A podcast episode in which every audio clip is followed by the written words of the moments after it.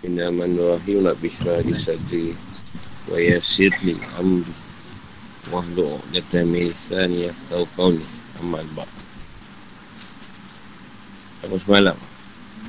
Allah Ta'ala telah mengetahui bahawa anda tidak sabar ingin melihatnya. Oleh itu Allah SWT memperlihatkan kepada anda apa yang nampak nyata daripadanya. Terangan Allah SWT tahu bahawa anda tidak mampu bersabar kerana tidak ada seorang pun hamba yang kaya daripada Tuhannya. Jadi sebab itulah Allah Ta'ala memperlihatkan kepada anda apa-apa yang datang daripadanya, yang ini ciptaannya, sehingga anda mengetahui sifat-sifatnya daripada apa yang nampak nyata. Supaya anda mengetahui bahawa dia bersama dengan anda. Di mana saja anda berada. Bagaimana firmannya yang maha tinggi dalam surah Al-Hadid ayat 4 wa huwa ma'akum aynama kuntum. Dan dialah bersama kamu di mana saja kamu berada. Bila anda dah mengetahui diamlah anda bersamanya. Serta tetapkanlah hati anda yang ini sekomah anda dengan keadaan sedemikian. Anda menyembahnya kerana sudah cukup sesuai dan selaras dengan kemahuannya yang ini iradatnya. Ini kerana dia tidak akan menjadikan yang ini menzahirkan anda di dunia ini Mereka supaya menyembah kepadanya. Selepas anda mengetahui Selepas anda mengetahuinya Yang ini kenal akan dia. Kerana firmannya Allah Ta'ala dalam surah Az-Zariyat Ayat 56 Wama halaktul in Wama halaktul jin Wal insa ilayak budud Ingatlah aku tidak menceritakan jin dan manusia Mereka untuk menyembah Dan beribadah kepada aku dan juga setelah anda tetap diam pada sifat abubiahnya tempat di mana anda telah dikitabkan olehnya. Dengan firmannya?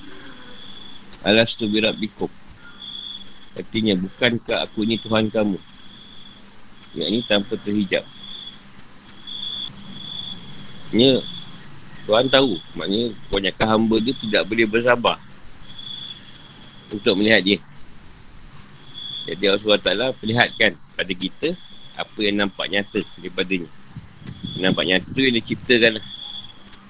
Ha, dia selalu tengok sifat-sifat yang ada pada ciptaan dia tu. Supaya kita nampak bahawa dia ada. Dia wujud dalam setiap perbuatan ni. Jadi bila kita dah tahu semua ni adalah ciptaan dia dan sifat dia Maksudnya tetaplah kita menyembah dia. Diamlah. Diam tu maknanya tidak ada pertikaian lagi. Tak apa yang dia jadikan.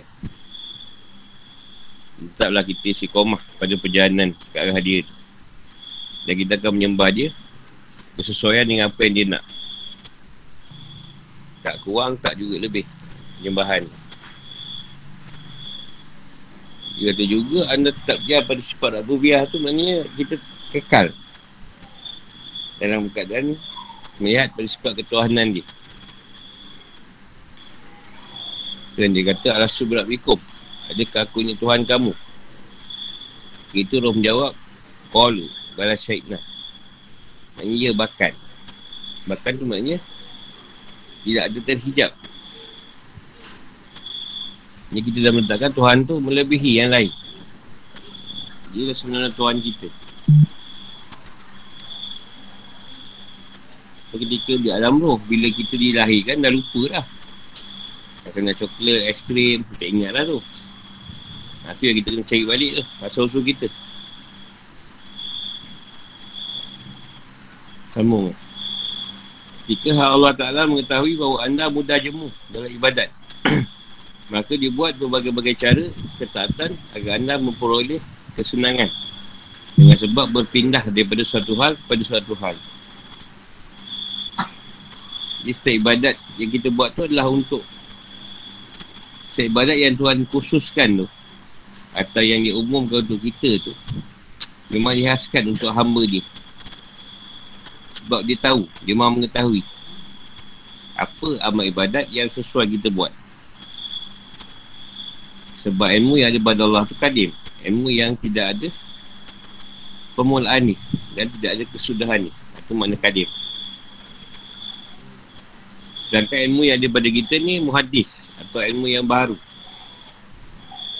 Yang kita kita ni tak semua orang tahu sendiri ilmu tu. Dia kena belajar. Itu muhadis kita baru dapat ilmu. Kalau Allah tu dah sentiasa ada ilmu tu.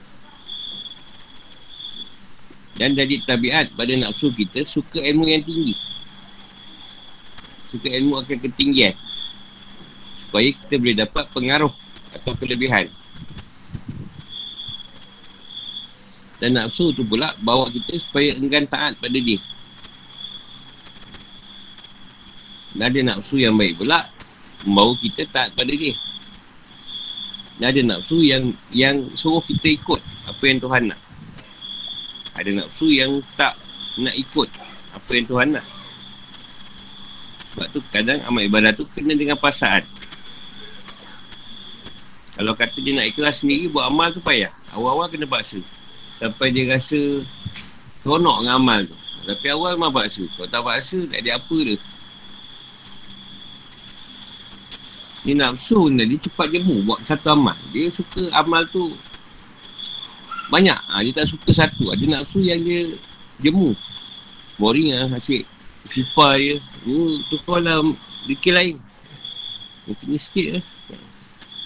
Dia jemu, cepat jemu dengan satu perkara. Itu ha, nafsu dia tabiat. Walaupun nafsu tu baik, tapi dia cepat jemu juga dengan amal ibadah tu. Dia nak bertukar-tukar selalu. Dan dia nafsu dia jemu dengan sebab amal tu rasa dia berat. Ha, dia cepat jemu lah. Berat lah amal ni banyak sangat. Sampai 18 ribu. 2 jam ni. Bukan sehari 18 ribu. 2 jam 18 ribu. Ha, dia berat amalan ni. Sebab Tuhan tahu yang kita ni manusia lemah. Yang tak eh. Ada firman ni dalam surah An-Nisa ayat 28. Wahau likal insan na du du'ifa. Na du'ifa. Ha, manusia itu dijadikan berkeadaan lemah. Sebab tu Tuhan meletakkan banyak jenis amat ibadat dan berbentuk-bentuk ibadah tu supaya nafsu manusia tidak jemu sebab tu kalau Rasulullah punya haji tu banyak amal ni, amal ni, amal ni jadi macam-macam amal kita boleh pilih Man, semua baik sebab Tuhan tak nak kita jemu. Bila kita jemu, kita akan buat kita akan larikan diri daripada buat amal. Kita boleh tak taat sebab jemu tu dan bosan. Itu letakkan macam-macam cara untuk taat pada dia. Ada yang gemar macam ni, ada yang gemar surat sunat. Ada yang gemar, ha, macam-macam lah kegemaran manusia tu pada amat ibadah. Bagaimana firman ni dalam surah At-Talak ayat tujuh. La yukalifullahu nafsan illa us'aha. Artinya Allah Ta'ala tidak membebani. Ia ini memikulkan kewajipan pada diri seorang melainkan sekadar kesanggupannya. Dan dia memperbagaikan ketaatan itu kepada anda dengan kurniaan pemberiannya. Dan dia, hak Allah Ta'ala mengetahui bahawa anda juga bersifat rakus. Ya ini adanya tamak, ketamakan. Maka dia melarang ketaatan itu ke atas anda pada sebagai waktu-waktu tertentu dalam beberapa waktu. Ya Allah SWT tahu dan sedia maklum bahawa pada kita ada satu keadaan dengan nafsu. Dengan nafsu ni dipanggil kerakusan. Dengan nafsu ni maknanya kita cepat jemu. Pada satu perkara. Jadi Allah selalu sediakan ketaatan itu ke atas kita. Dalam waktu-waktu tertentu. Sebab itu dijadikan waktu solat dalam sehari semalam. Puasa sebulan dalam setahun. Zakat dan sekali haji dalam seumur hidup. Dan setiap satu itu ada waktu yang tidak sah kita buat. Amal waktu tak boleh buat waktu tu. Tak boleh puasa bulan Ramadan di bulan Zulhijjah. Tak ada. Zulhijjah ni dia buat dia ni. Puasa sunat dia lah. Ada yang puasa Arafah. Dan supaya anda mudah menjalankan ubudiah. Supaya anda buat perkara ibadah tadi supaya anda benar-benar merasa. Jadi anda sebagai hamba Allah Ta'ala. Hendaklah semangat. Ini perhatian anda tertumpu pada mendirikan solat. Bukan sekadar adanya solat. Sebab bukan semua orang yang mengerjakan solat itu boleh dikatakan mendirikan solat. Yang ini sempurnakan solat. Jadi dirikan solat ni ada batas-batas dan syarat ni. Dan ada, ada adab ni untuk disempurnakan. Adab zahir dan adab batin. Sekadar kesanggupan dan kemampuan.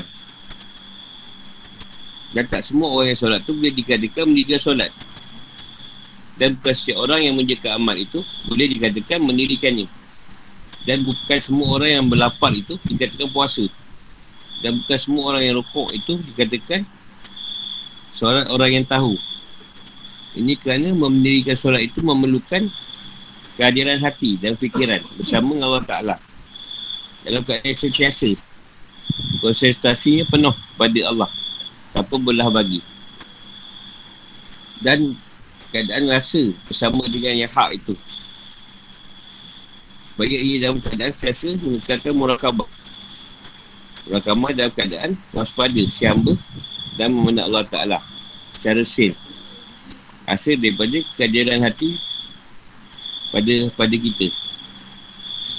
Dan supaya dilimpahkan pengawasannya ke dalam hati kita keseluruh anggota badan kita dalam setiap gerak dan diamnya. Ibn Atta'illah berkata, menjaga kusyuk dalam solat itu ialah menjaga batas-batasnya. Di samping memelihara rahsia sir bersama dengan Allah Ta'ala. Tapi ingat kepada yang lain selainnya.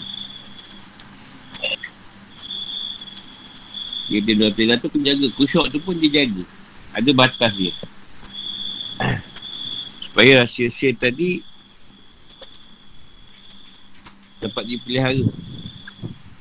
Maksudnya kusyuk tu jangan ingat pada yang lain lah. Itu je senang. Kan duk fikir lain. Kalau ada datang keadaan yang lain tu, napi kan dia. Ibu Abu Qasim aku, aku syari Raja Allah berkata, jaga solat itu ialah mendirikan bersama dengan rukun-rukun dan sunatnya. Kemudian gaib daripada memandang solat. Ini semayang dengan melihat orang yang menjemput. Dengan melihat orang yang buat solat untuknya menyemayakannya. Maka dipeliharanya setiap hukum. Amalnya apa yang berlaku ke atasnya. Dan berarti kata pandangannya terhapus. Yang ini panah.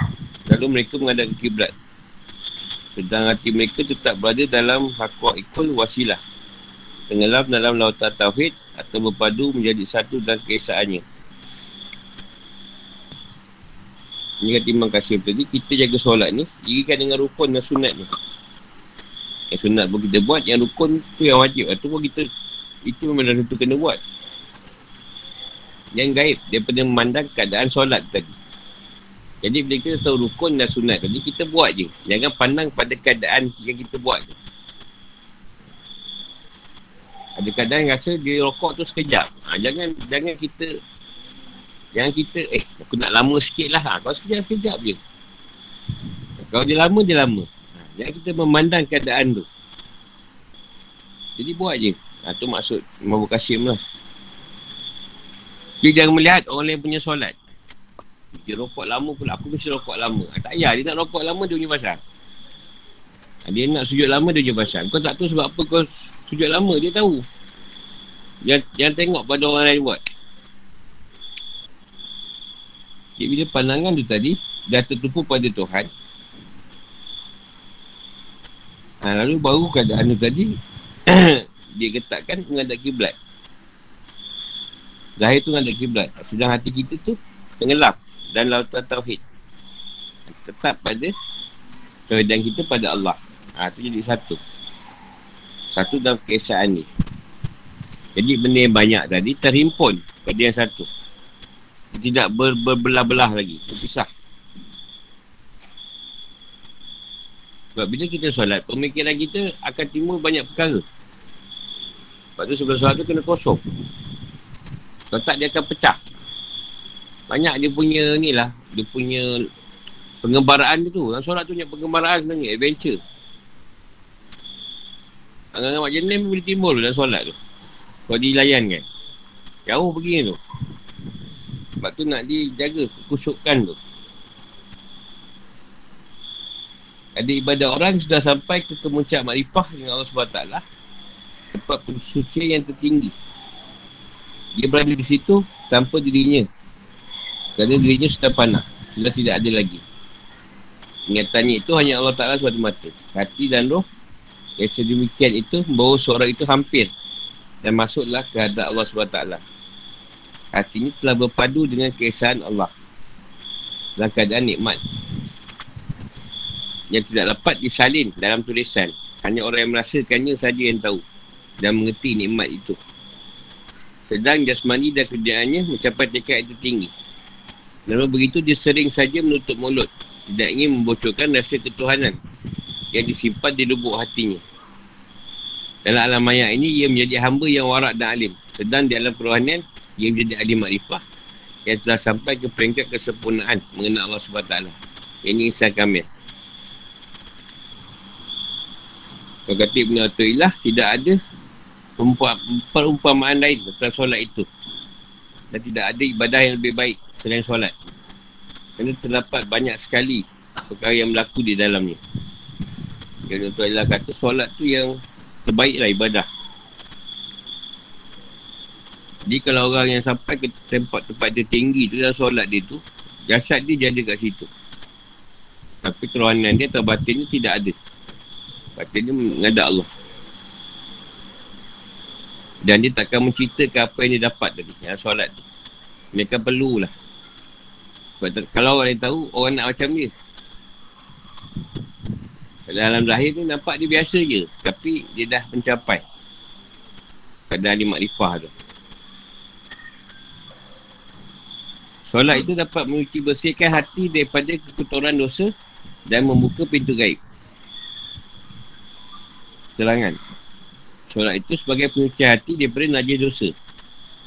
Kerana firman Allah yang tinggi dalam surah Al-Furqan ayat 70 bermaksud maka orang itu Allah Ta'ala akan menggantikan kejahatan mereka dengan kebaikan. Firmannya lagi dalam surah Al-Ankabut ayat 45. Inna solat tatan hari fasyah iwa munkar. Sesungguhnya solat itu mencegah daripada perbuatan keji dan munkar. Dan sebagai pembuka pintu gaib kerana ia adalah tempat berpaling.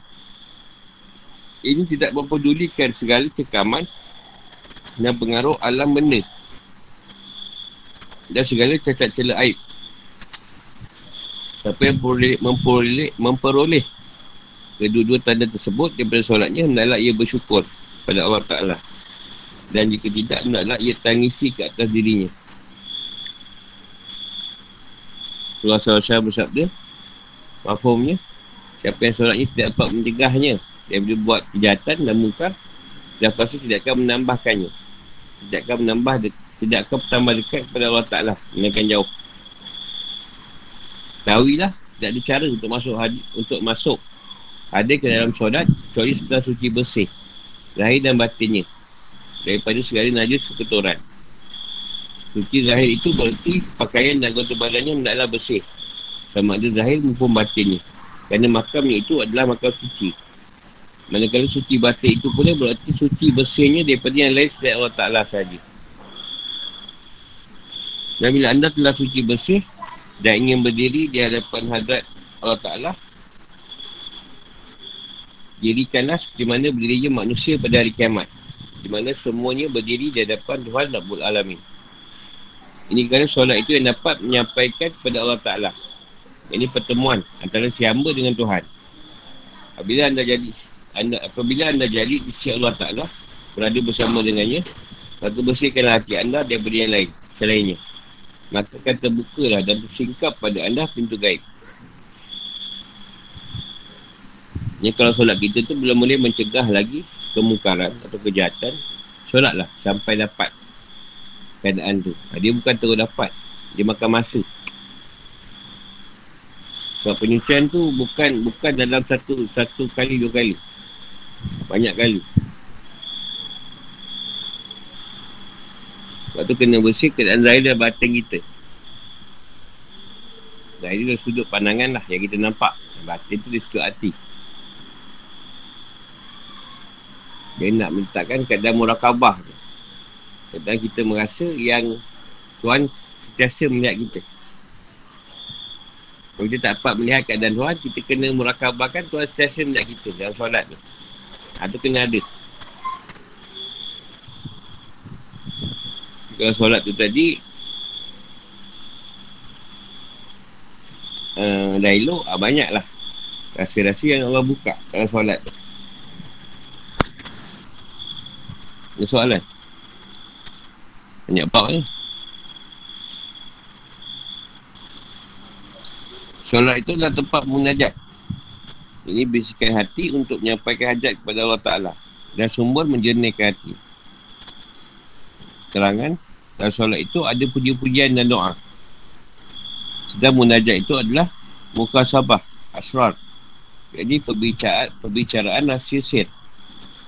Ketika suci bersih zikir-zikir kepada Tuhan Maha Jabar dan mampu menghilangkan kegeroh, kegerohan kauniyah. Kauniyah. Ini cakaman pengaruh alam maya ini. Antara anda dengan Tuhan anda sehingga hati dan sisir anda menjadi suci bersih. Bila hati dan sisir anda telah suci bersih daripada pengaruh cekaman alam benda, ketika ini syurut akan ambil alih dan pandangan batin anda yang halus dan dalam. Sedang dia ada terhapus dan tenggelam dalam lautan wujudnya. Ini kerana anda tidak berada di situ. Ini kerana anda berada di situ tanpa diri anda. Dan diri anda sudah panak. Sudah tidak ada lagi. Sudah tidak ada lagi. Ingatan pada Allah tetap teguh, utuh. Terkudus ingatan itu hanya kepada dia semata-mata. Tapi bila orang solat itu tidak dapat merasai kesedapan dan nikmat nasib berpadu menjadi satu dalam keesaannya, ia berarti ia masih jauh lagi, belum sempurna lagi. Jika orang itu bersolat, jika orang yang bersolat itu jasadnya saja yang beri tegak, rukuk dan sujud di situ, sedang hatinya lalai dan fikirannya bercabang, apakah itu boleh dinamakan solat? Anda sendiri tahu akan jawapannya. Di solat tu banyak gambaran, banyak banyak apa pemikiran, banyak lukisan yang masuk. Sebab tu kalau sebelum takbir tu, kita, kalau kita kosongkan dulu. Jangan buat apa-apa masa takbir. Lepas takbir tu, ha, itu apa Allah nak letak, dia letak lah. Sebelum takbir mesti kosong. Jangan diingatan. Dan soalan ni macam-macam tu ingatkan. Dia ingatkan tu lain. Kita memikir tu lain. Dia ingatkan benda, ingatkan benda tu, ingatkan benda tu. Ada yang tak selesai. Dalam tu lah dia cerita. Jangan solat tu sibuk. Sekali lagi solat tu tenang je, kosong. Yang sibuk tu kalau solat dia lama tu. Kalau kosong tu sekejap je solat dia. Cerita dia tu panjang. Nanti dia lama lah kan. Jadi kalau kita masih belum merasa kesedapan dan kenikmatan dia, ha, itu masih belum sempurna lagi lah. Ha, selalu lagi. Sebab pada dia, solat tu mesti kosong, ha, mesti hilang. Mesti di, dipraktikkan. Sebab tu banyak keadaan solat di bawah waktu tu susah nak praktik. Jadi dia banyak buat solat sunat. Dia banyak praktikkan dia solat sunat. Tak kisahlah sunat mutlak ke, kajut ke, solat sunat apa ke, ha, dia praktik kat situ. Terbuka luas dalam solat datangnya berbagai-bagai rasa sir dan terang menderang. Di dalamnya nur cahaya ilahi, yakni ilmu dan makrifah yang dapat menerangi hati dan fikiran. Keterangan. Terbuka luas dalam solat itu dan datangnya berbagai rahsia ketuhanan. Kerana jauhnya yang wajib itu daripada kurang. Dan begitu banyak sekali bacaan dan zikir. Yang dimaksud dengan rahsia syir ketuhanan tu, yang ini asrar itu, ialah telah menjelaja nur cahaya ilmu dan makrifah. Orang yang bersolat itu akan memperoleh makna pada setiap surah, ayat dan huruf. Bahkan akan datang kepadanya setiap waktu atas kadar impak kunia. Kasat yang niat dan himmah. Kita mendengar solat itu dengan nur cahaya ilahi menjadikan hati kita jadikan hati anda nur atas nur. Cahaya Tuhan yang kadim itu akan datang menyinari hati kita. Hati yang akan percaya dengan nur Allah. Dan dengan penyebab solat itu datangnya berbagai makrifat dan ilmu. Dan dapat kepahaman dan pengertian. Yang kita sendiri faham dan mengerti. Jadi Tuhan alam guyuk yang maha mengetahui segala yang gaib. Dan solat itulah ibu segala ibadah dan pokok segala kebaikan. Dan ada hadis yang menyebut, yang menyebut mahumnya siapa yang banyak solatnya di pada malam hari sudah pasti baiklah mukanya pada siang hari. Kalau banyak solat malam, ah, siang tu dapat elok muka dia. Abu Talib Al-Makir adalah berkata, pernah kita dengar bahawa apabila orang mukmin mengambil air wuduk, ini air semayang, maka terhindar daripada syaitan dalam setiap sudut bumi. Dan takut padanya yang bersiap sedia untuk masuk ke adat Tuhan Mahikul Jabal ketika ia takbir. Dia terlindung daripada iblis dan dihadapkan Tuhannya dengan mukanya yang ini ia mengadapkan wajahnya kepada Allah Ta'ala dengan penuh konsentrasi tanpa belah bagi. Ketika ia berkata Allahu Akbar, dia dinyatakan Tuhan itu dalam hatinya. Hatinya berpadu dengan Allah SWT. Lantas ia mendapati dalam hatinya itu tidak ada yang lebih besar daripada Tuhannya. Lalu Tuhannya berfirman, benarlah mana yang engkau katakan. Maka jadilah terang menerang hatinya dengan cahaya nur Allah. Atau nur ilahi. Dan cediklah dia memandang rasa-rasa Tuhannya di balik alam malakut. Sebaliknya orang yang lalai dan neka, lagi bodoh itu mengambil wuduk. Maka syaitan menjadikan hatinya liar. Umpama lalat di atas titik madu. Ketika ia takbir Allah Akbar, lalu nyatakan Tuhannya di dalam hatinya. Tiba-tiba ia, ia mendapati setiap sesuatu itu lebih besar daripada Allah Ta'ala. Lalu Tuhan yang berfirman, dusta lah engkau. Kerana Tuhan dalam hati engkau sebagaimana yang kau kata. Maka berhamburanlah asap daripada hatinya dengan hijab. Dan terlindunglah ia daripada melihat rasa-rasa sir di sebalik alam malakut. Hakim Nabi Allah berkata, Allah Ta'ala mengalahkan orang-orang muwahidin. Orang yang bertauhid dan menyatu ke Allah Ta'ala ke arah suat lima waktu. Kerana terdapat rahmat di dalamnya untuk mereka. Supaya mereka memperoleh setiap perkataan. Ini kaul dan perbuatan sebagai satu daripada pemberian kurnianya. Yang mana setiap perbuatan itu umpama makanan. Dan segala perkataan itu adalah umpama minuman. Dia solat tu akan datang. Macam-macam rahsia yang Allah bagi. Yang kita tahu ataupun berdasarkan yang kita tak faham. Dia beri yang faham. Tapi susah nak menceritakan keadaan tu. Dia macam kalam maknawi. Tak ada huruf, perkataan dan suara. Kita je yang tahu macam mana. Dan solat ni macam-macam lah. Mana mungkin yang korang lalu. Macam lah yang dilalui. Jadi kalau mengikut pada keadaan wuduk ni. Daripada bermula ambil wuduk tu. Kita bermula lah kita nak solat. Dah bersedia. Bukan lepas ambil wuduk tu nak solat bersedia. Tapi masa ambil wuduk dah bersedia. Nak kata. Hanya tu kata benarlah engkau. Ada tu masa wuduk lagi dah lalai. Ha, masa masa solat ni pun lalai lah. Dia kata dusta. Tadi nampak yang lain pula besar. Yang Tuhan ni kecil pula. Kita Tuhan tu kecil dalam solat tu. Dia mikir yang lain. Sebab tu Hakim Allah kata yang bertawhid dan menentukan Allah yang bersatu dengan Allah tadi disuruh solat lima waktu sebab ada rahmat dalam tu solat tu ada cerita ni ada rahmat Tuhan yang diberi dia rasa kenikmatan solat ha, mendirikan dia pertama kedua menunaikan menunaikan, menunaikan tu pada waktu dia Mendirikan tu maksudnya mesti tahu rukun 13. Siapa tahu rukun 13, ha, dia dah kira mendirikan solat. Siapa tak tahu, ha, dia tak kira mendirikan. Dia kira mendirikan cara mendiri juga. Kedua tu mengerjakan. Mendirikan. Menunaikan tu pada waktu dia. Ha, ketiga, mengerjakan. Mengerjakan tu kan dalam waktu. Ha, contoh kita subuh dah dinosaur kan. Kata, dinosaur tu kisah sampai zuhur lah tu. Kalau kajah tu, berapa sembilan.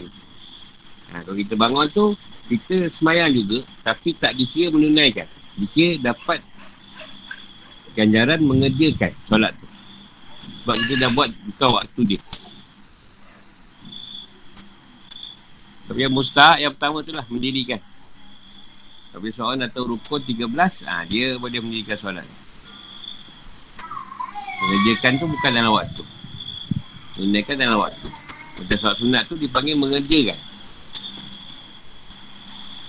Sebab tu ada setengah orang dia nak kusyuk, dia memaknakan ayat-ayat yang dibaca tadi dengan zahir. Contoh kalau kita belajar dulu lah awal solat, biasa kita akan ikut mengatur mufli. Ha, so itu kita kita patah ni. Jadi kita kena kasatkan. Allah tu kasatkan dalam hati kita. Sejak aku sembahyang pada maghrib, tiga rakaat tu ni kan Allah Ta'ala. Ha, dia nak ajar tu. Awal kita nak ajar, kita kasatkan dalam bahasa Melayu. Bila kita dah faham, nak kasat tu macam mana, tak payah buat lagi. Itu untuk orang yang belajar solat. Dan kita dah faham keadaan meletakkan niat tu. Tak payah buat lagi niat tu. Takbir je.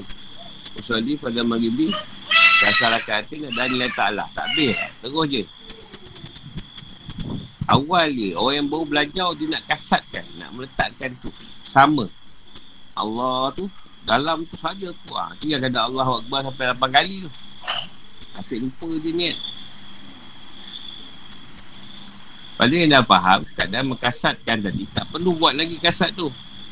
Tak perlu niat dah bahasa Melayu lagi. Dia tu takbir dia. Usali dah cukup. Itu untuk yang belajar. Sebab dia nak satukan keadaan. Dari dengan batin ni pada niat. Orang dah yang dah, matang, dah faham benda tu, tak perlu lagi buat.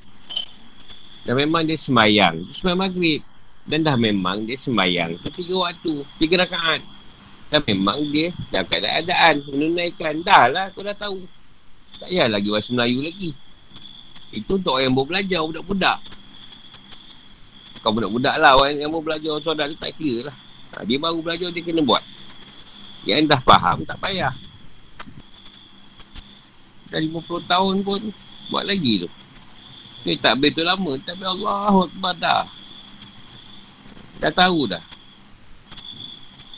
Awal-awal tu je Kalau kita mau belajar solat ha, Kena kasat kan Itu yang saya duduk petani ajar Bila kita dah faham Keadaan hakikat solat tu tadi Tak payah tak perlu lagi buat Jadi dua kali pula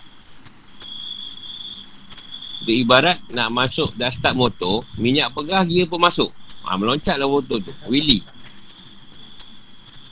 Dia start motor Sambil start motor Sambil masuk gear Mana boleh Ha, tu jadi dua. Macam awal kita belajar, kita memaknakan fatihah tu. Ataupun bacaan dalam rukun. Bila kita dah faham makna tu, tak perlulah sebut lagi. Apa time membaca? Alhamdulillah Rabbi Alamin. Segala puji bagi Allah Tuhan. Dalam hati kan? Dulu, dulu.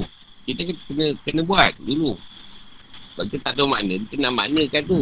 Bila kita dah faham makna tu, tak apa nak sebut lagi. Ini kan imam baca Alhamdulillah Rabbi Alamin. Segala puji bagi Allah. Tuhan seru sekalian alam. Ar-Rahman Rahim. Oh, yang maha pemurah. Itu peringkat awal. Bila kita dah tahu makna dia. Itu lah makna dia. Tak payahlah sebut lagi. Kau dah tahu Alhamdulillah ini segala puji bagi Allah. Tak lah apa kau nak maknakan sampai dua kali. Allah Uhad. Katakanlah Allah itu segala hati ni. Oh, kau mulai nangis. Bukan tu sebenarnya. Itu awal. Awal kita nak meletakkan makna tu. Bila dah faham makna dia, dah tahu makna dia tu, tu lah makna dia, tak payah sebut dua kali. Panjang pula jadi cerita. Jadi dalam tu tak kosong. Dia tak kosong, macam mana tuan nak letak? Nak letak cerita. Kau si pemaknakan je. Tuan nak ambil azim, tuan nak ambil azim ni, ha, makna dia. Tuan nak ambil Allah makna dia. Ha. Tak bil fidi, warham ni, wajbun ni. Ha, siap makna tu. Sambil baca tu siap makna tu sekali. Balon. Ha, itu jadi dua. Dia edit dua. Dalam solat tu dia edit dua. Tak edit satu.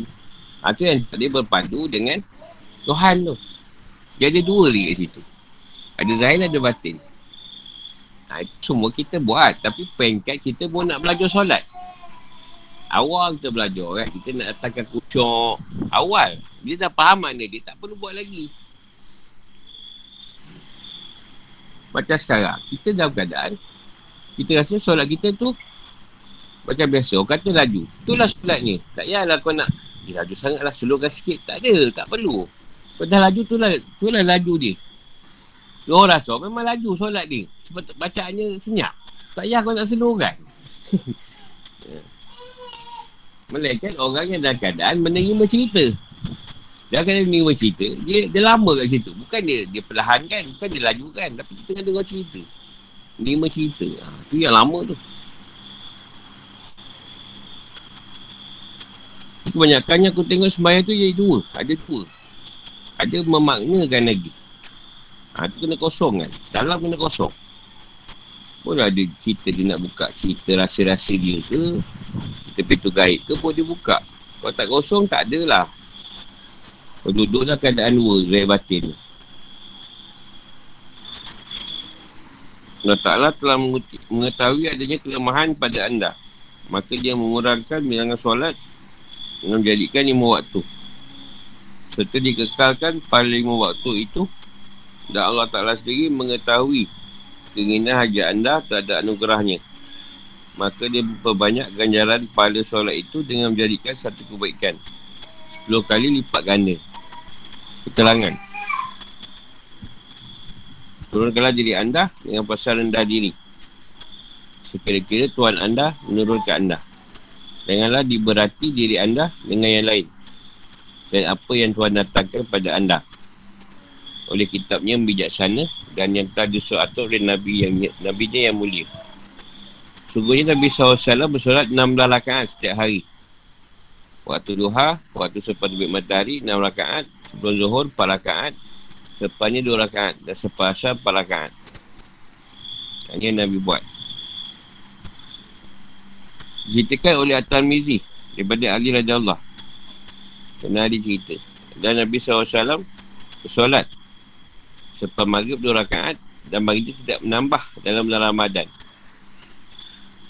Dan tiada yang lain selain dua belas rakaat dan kemudiannya witir. Nabi jadikan solat dua rakaat di dalam rumahnya sebelum fajar. Jadi sebelum subuh. Nabi puasa pada hari Khamis dan Isnin. Dikatakan juga bahawa diimpunkan satu per tiga satu tempoh yang panjang dalam bulan Ramadan sama seperti jika diimpunkan solat 50 rakaat dalam segala padu. Jadi Nabi biasa buat pas maghrib dua rakaat. Tak sunat. Dan dia tak tambah dalam bulan Ramadan. Nabi tak menambah solat dalam bulan Ramadan. Sama je. Apa yang dia buat setiap hari tu. Subuh pun dua rakaat sebelum subuh. Dia puasa kami Senin. Jadi apa yang Nabi buat tu kalau dihitung-hitung lebih kurang sama dengan solat 50 rakaat. Dalam segala padu. Adalah wirid Zainal Abidin Ali bin Husin bin Ali Karamallah Wajha. Adalah dengan menyeluruh Dengan menyuruh Kepada Abdullah bin Umar Baca Al-Quran sekali katam Dalam masa tujuh hari. Kami ikut wirid. Yang diambil daripada cerita Abdullah bin Umar. Ha, Dia baca tujuh hari. Tujuh hari ikut tujuh hari baca Quran sekali katam apa sanggup nak buat tu bilik dia Nabi Din tu buat lah. Aku belum belum tahap tu lagi lah. Kalau orang dah sampai tahap tu boleh ya. Tujuh hari sekali katam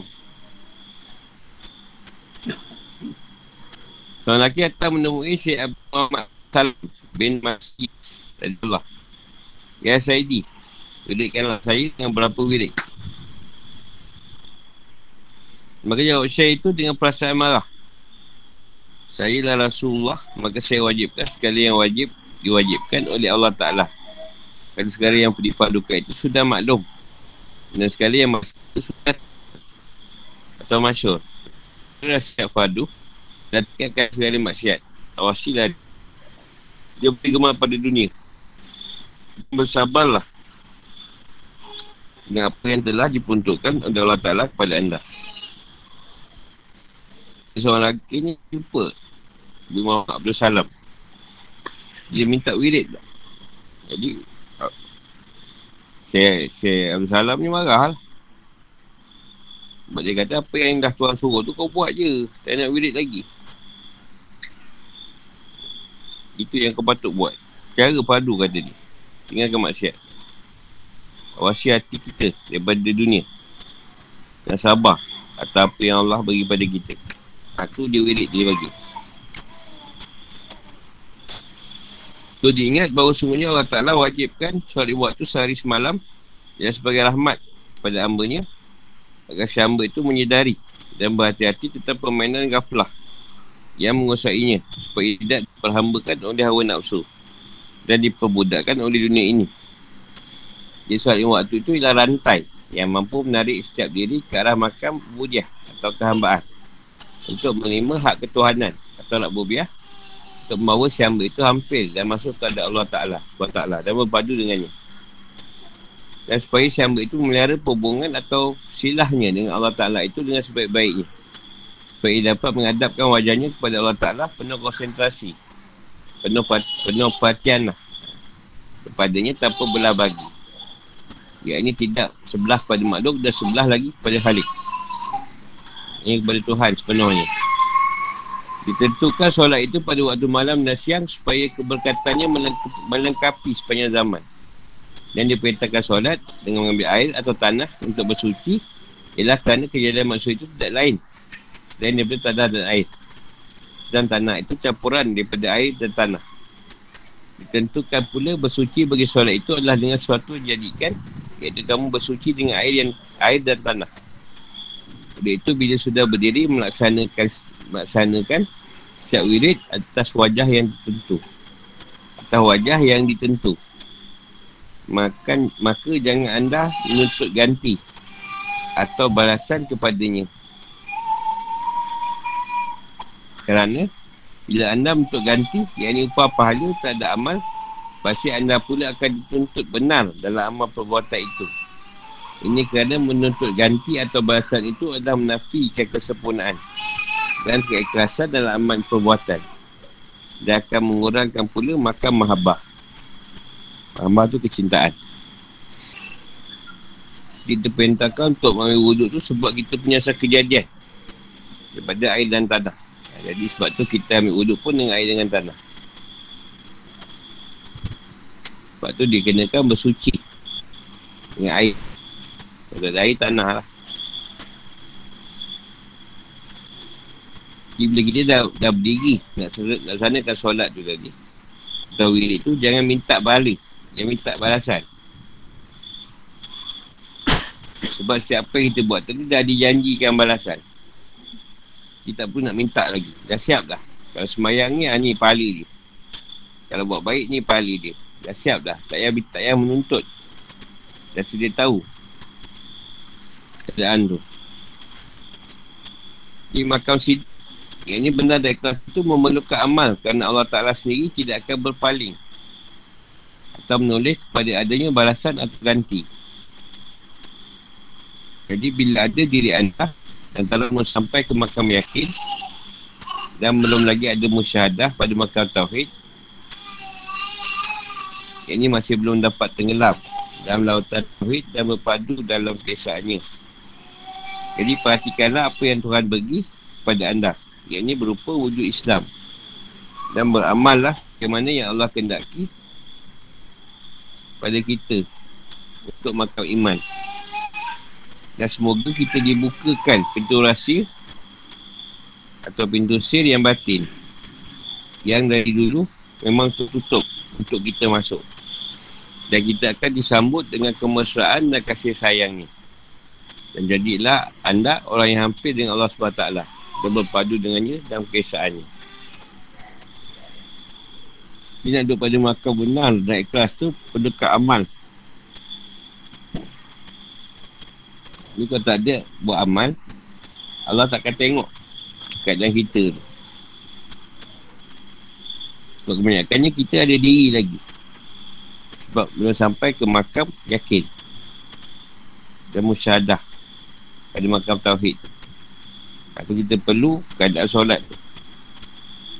Keadaan yang tidak berkendak pada balasan. Sedangkan apa yang Allah bagi kita pada Islam dan Iman pun dah cukup banyak. Dan tak ada dihitung kita nikmat dia. Ada tak ada apa? Aku ni semua solat kusok. Uh, Assalamualaikum Guru. Salam.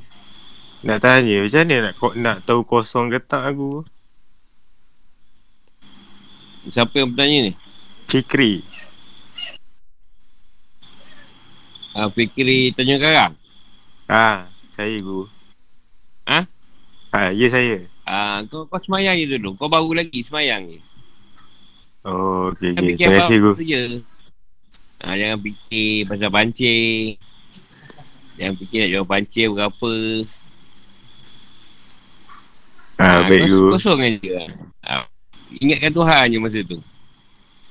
Baik baik. Terima Jangan kasih fikir guru. Ni awet ke apa ke. Ha. Tu macam kosong kan. Tapi kadang dia hadir masa waktu solat. Bila ada pada waktu solat tu, kau kau napikan je. Kau patah balik pada ingatan pada Tuhan tu. Ah, Pada baik baik. dia datang balik. Ingatan-ingatan lain tu. Hmm. Baik guru. Terima kasih guru. Assalamualaikum guru. Assalamualaikum. Ah, ha, Syaiful Mihat. Ah, saya nak tanya Kau guru. tak, kau tak kena COVID pula eh? Tak. Oh. Apa dia? Ah, macam guru cakap tadi macam kita niat ah, macam kita dah solat Zuhur, tak payah niat pun tak apa kan? Bukan tak payah niat. Niat tadi kan dah ada niat usali tu. Apalah Ah. tak payah niat. Yang aku cerita tadi niat dalam bahasa Melayu. Ah. Sebab Usali ah, kena. oh, Apa pada tak payah niat. dan bahasa Arab tu kena guru eh. Ya, kalau kau tak bahasa Arab pun kau niat lah saja aku semua kerana Allah, Ta- Allah Ta'ala. Tiga parakat tunai. Dan Allah Ta'ala dah lah. Ketakbir lah. Sebab uh, saya kan macam kadang-kadang saya terlupa nak, nak ni- macam terlupa nak niat jadi pada time Zuhur, bila saya salah habis solat tu Aku takbir je lah. ah, tak boleh je kau nak sembahyang zuhur kan? Ah. Kau mana nak sembahyang zuhur kan? Ah. Ah, yelah dah betul lah tu. Dah betul lah tu Reh. Dah kau nak tak sembahyang zuhur. Dah kau nak nak sembahyang isyak. Tak boleh lah. Itu lah Ah. tu. Kampungkan tu je. Kau dah tahu, kau dah masuk waktu zuhur. Kau nak sembahyang zuhur. Dan zuhur tu parakaan. Dan Hmm. waktu tu memang dalam waktu dia tunai. Ah, dah, kau takbir je lah. Ah. Ya, guru cakap pun saya faham. Ah. Melainkan niat kau tadi bukan nak sembahyang zuhur. Nak sembahyang nak sembahyang isyak ah tak kena lah. Salah lah niat tu. Ya. Dan kau dah tahu waktu masa waktu zuhur pukul berapa. Pelaksanaan waktu zuhur tu empat rakaat. Satu salam. Ah, dah lah kau tak pilih lah. Betul lah niat tu. Terima kasih guru. Ha. Niat tu biasanya dah timbul masa kita ambil wuduk. Ambil wuduk tu nak solat lah kan. Niat tu nak sembahyang tu dah ada masa ambil wuduk. Kadang kita sampai kat sejadah tu takbir pun tak ada masalah.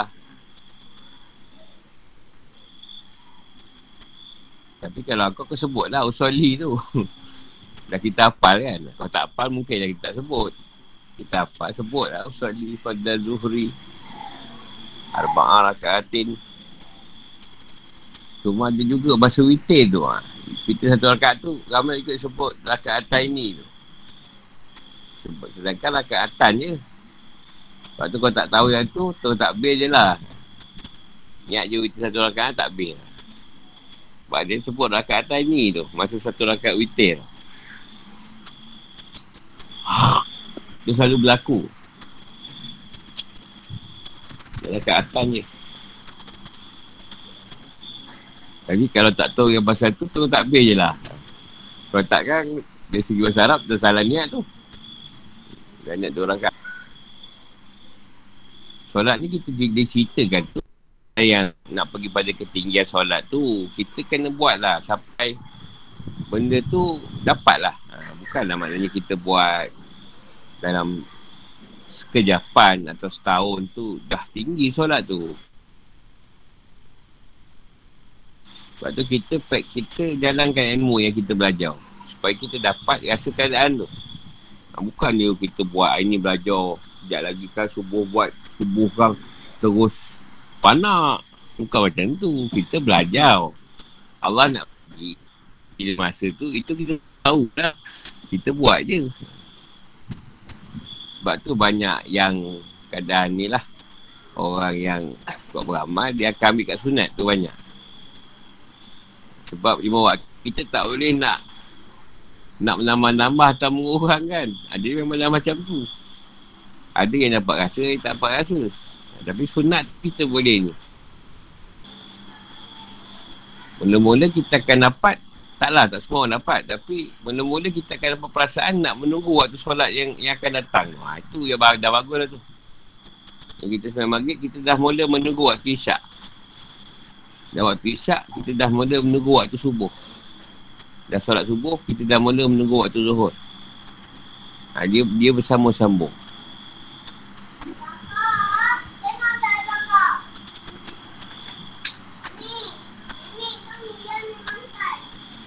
Sebab tu solat tu ada mula.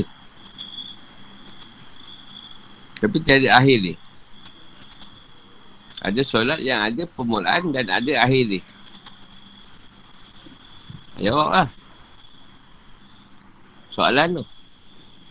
Soalan tu tak ada mula. Tapi tak ada akhir. Soalan tu ada mula tapi tak ada akhir. Lagi solat tu ada mula, ada akhir dia. Kan yang ada mula, tiada akhir.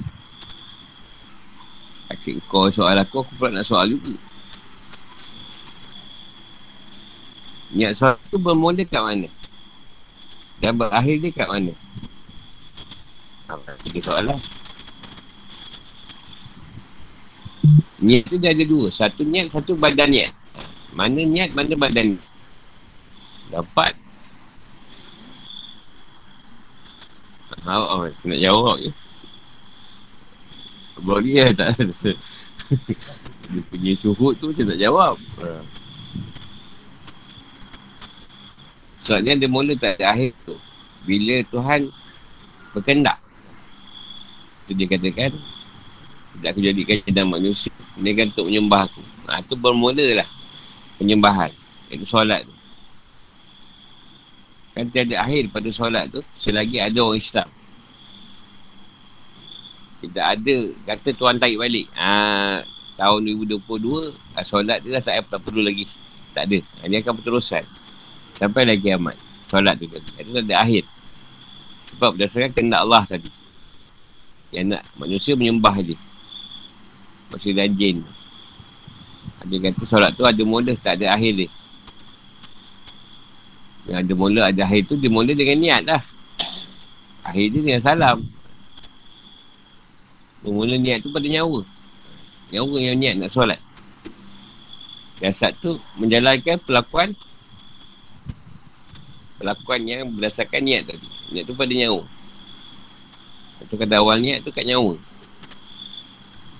Niat dengan badan niat tu, maknanya niat tu pada nyawa lah. Badan niat tu pada jasad, usoli tu. Artinya kalau nak zahir batin, niat dalam hati kita nyawa tu nak semayang, jasad tu kena badan niat. Zahir kan, usoli tu. Kena buat juga. Dapatlah dua-dua. Tu niat dengan badan niat. Badan niat tu jasad tu kena niat juga. Kena dizahirkan niat tu. Rasulullah sebut usali tu. Apa lagi soalan ni? Tu je. Sikit sangat.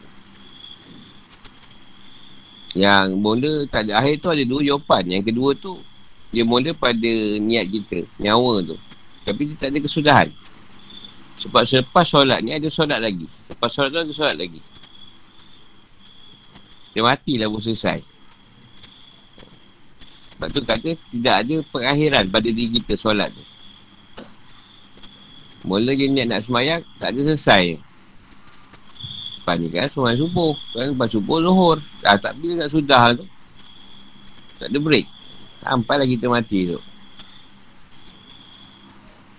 Baru macam dia nak tanya soalan. Eh, tak ada pula.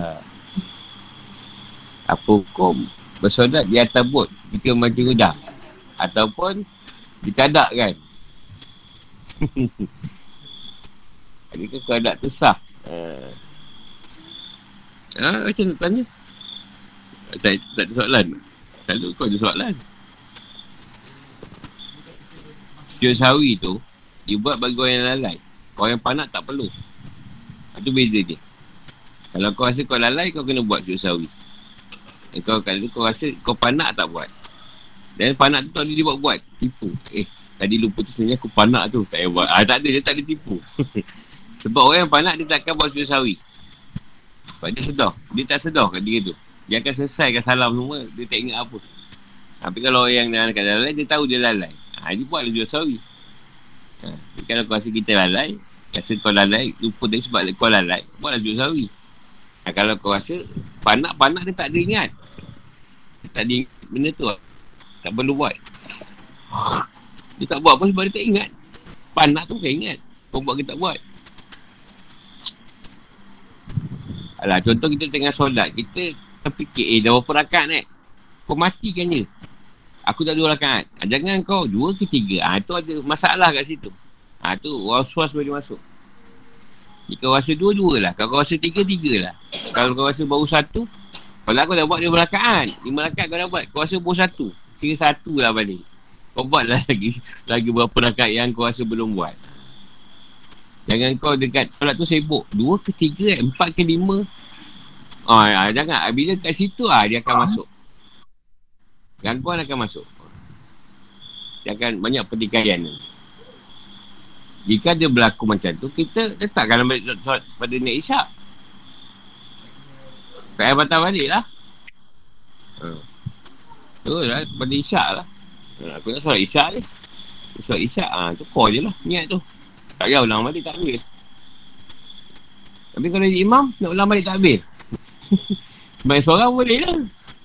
Uh, uh, uh, eh, kenapa mam? Uh, saya tu kita naik maghrib. Kita ulang balik eh tak habis. Orang dah tak habis tu. Dah tu masa berhenti lah. Jadi kita terus je tukar niat tadi. Dah solat lah. Sebab dalam setiap keadaan, kita kena pegang tauhid yang Allah tu mengetahui. Kan lah, kita pegang yang tu pula. Kita pegang tauhid ketika tu. Itu kita tukar niat tadi. Itu pentingnya tauhid. Tauhid tu nak tahu yang Allah mengetahui yang niat kita tadi tak betul. Ha, dia tahu kita dah betulkan niat kita balik. Ha, tu kegunaan tauhid dalam solat. Dia panak ni, ah, ha, ha? Eh Allah tahulah waktu tu waktu solat tu kau pula yang pasal usah di pada maghribi pula. Ha. Nasib baik tak usah di pada Morocco. pasal dulu buat maghribi sekarang dah tukar Morocco. Yang negara tu. Jadi tak usah di pada Morocco lah.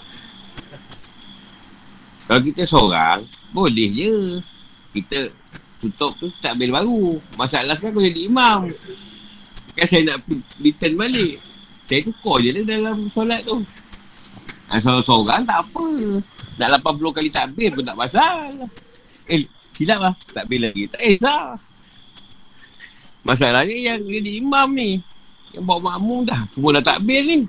Makmum tak tunggu. Imam takbir tu takbir. Ha. Contoh ada setengah terlupa niat imam. Di imam dia terlupa niat imam. Tukar je lah. Ada kata imam. Dan makmum pula dia jadi imam. Ha, kau tukar je lah. Daripada makmum pada eh, imam pada makmum. Ada juga tu. Aku tak bisa jadi imam. Dia jadi makmum. Niat imam juga tu. Tak bisa niat imam. Tiba-tiba jadi makmum pula. Kan sesama je kadang.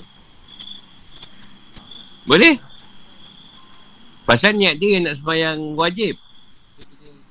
Kau tetap, kau tetap, tetap sembahyang sunat. Contoh orang sembahyang tarawih, orang nak sembahyang isyak. Ah, ha, kau buat sembahyang tarawih je. Yang dia tadi, sembahyang isyak. Dan dia dapat lah pahala bagian jadi dapat dia makmum pada solat wajib tu. Tapi kau tetap tetap solat sunat. Ah, ah, ya, eh, asal lah kau nak kau nak tukar ni lah. Kau dah masuk sunat.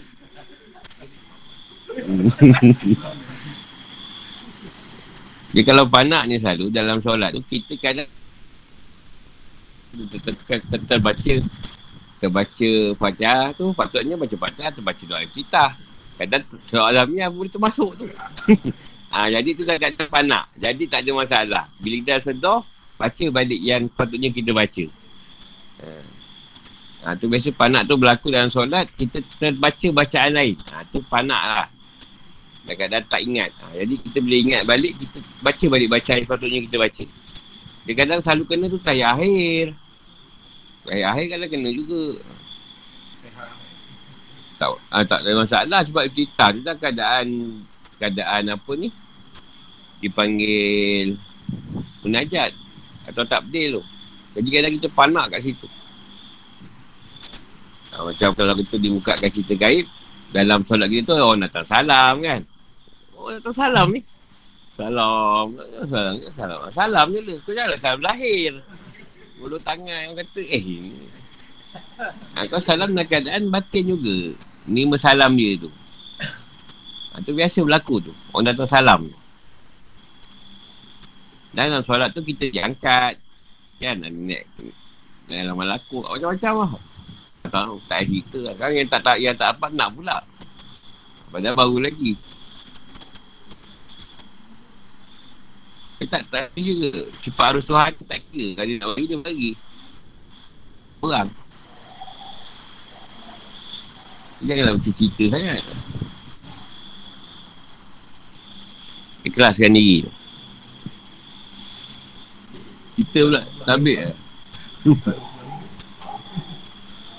Yang kat belakang subhanallah, subhanallah. Uh, guru, saya nak tanya boleh?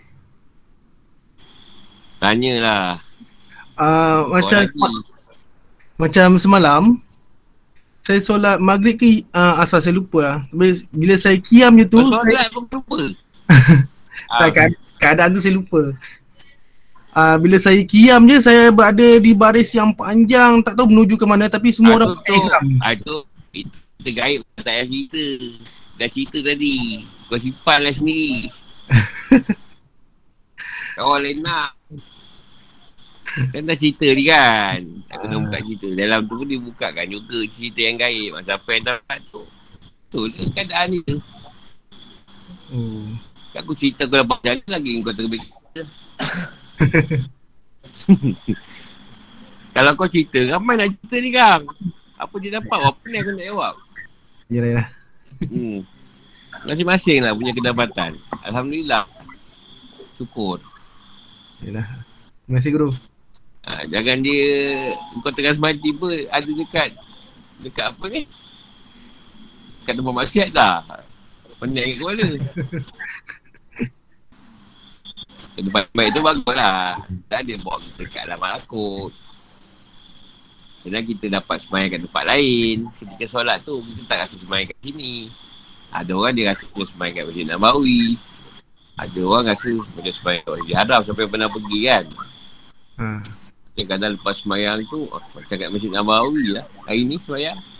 Memang kau kat sana pun. Tak bawa. Jadi rahsia tu tak payah cerita sangat. Ha, Nanti, nanti kalau cerita kan macam mana nak cerita ni. Semua ada Orang subuh tak habis lah. Dan tengah semayang tiba mancing pula. Semayang ke mancing? Dah sama rokok tu dah macam angkat ni pula kan. Balik pula ke belakang. Dah besar ni. Sebab tengah semayang. Dia, itu mungkin dia selalu kumpau kat situ. Itu yang jadi sampai solat sebab bawah tu. Kumpauan tu. Assalamualaikum guru. Assalam. Suara macam peng. Ah ya guru. Hmm. Nak tanya pasal hari tu guru ada cakap dengan saya apa ni sekiranya kita punya bacaan dalam solat tu tadi tersangkut-sangkut. Jadi kita kena baca zahir dengan batin tu sama. Ah, Jadi ah jadi ada tak cara maksudnya tadi bacaan pada zahir tadi kita lancar dan batin tadi dikosongkan supaya cerita daripada Tuhan tu tadi turun. Ada? Ada kadang kita baca tapi dalaman kita pergi pada Tuhan. Cerita Tuhan. Hmm. Tapi kita punya bacaan tak tak tak kacau lah. Hmm. Ha, kita tak kacau. Tapi kita punya batin dah pergi tempat lain. Pun ada tak? Hmm. Jadi kita dalam kita baca kitab Hikam tadi kan dia sebut uh, jasad dia seolah berada kat situ tapi hati dia dan perasaan dia kat Tuhan kan. Ya. Ah, ada keadaan yang macam tu tapi kita tetap maintain pada keadaan bacaan kita. Tak lari. Tapi hati kita memang kat tempat lain. Dia tu nasihat guru. Sama. Dia kalau panak je. Kalau tak panak tak tak ada sampai macam tu. Sekali je baca. Eh, dia kau panak 80 kali fajar pun boleh. Tak ingat. Dia yang nak kau baca. Macam tu. Sama malam esok. Assalamualaikum. Assalamualaikum. Assalamualaikum guru. Terima kasih, Terima kasih guru. Assalamualaikum.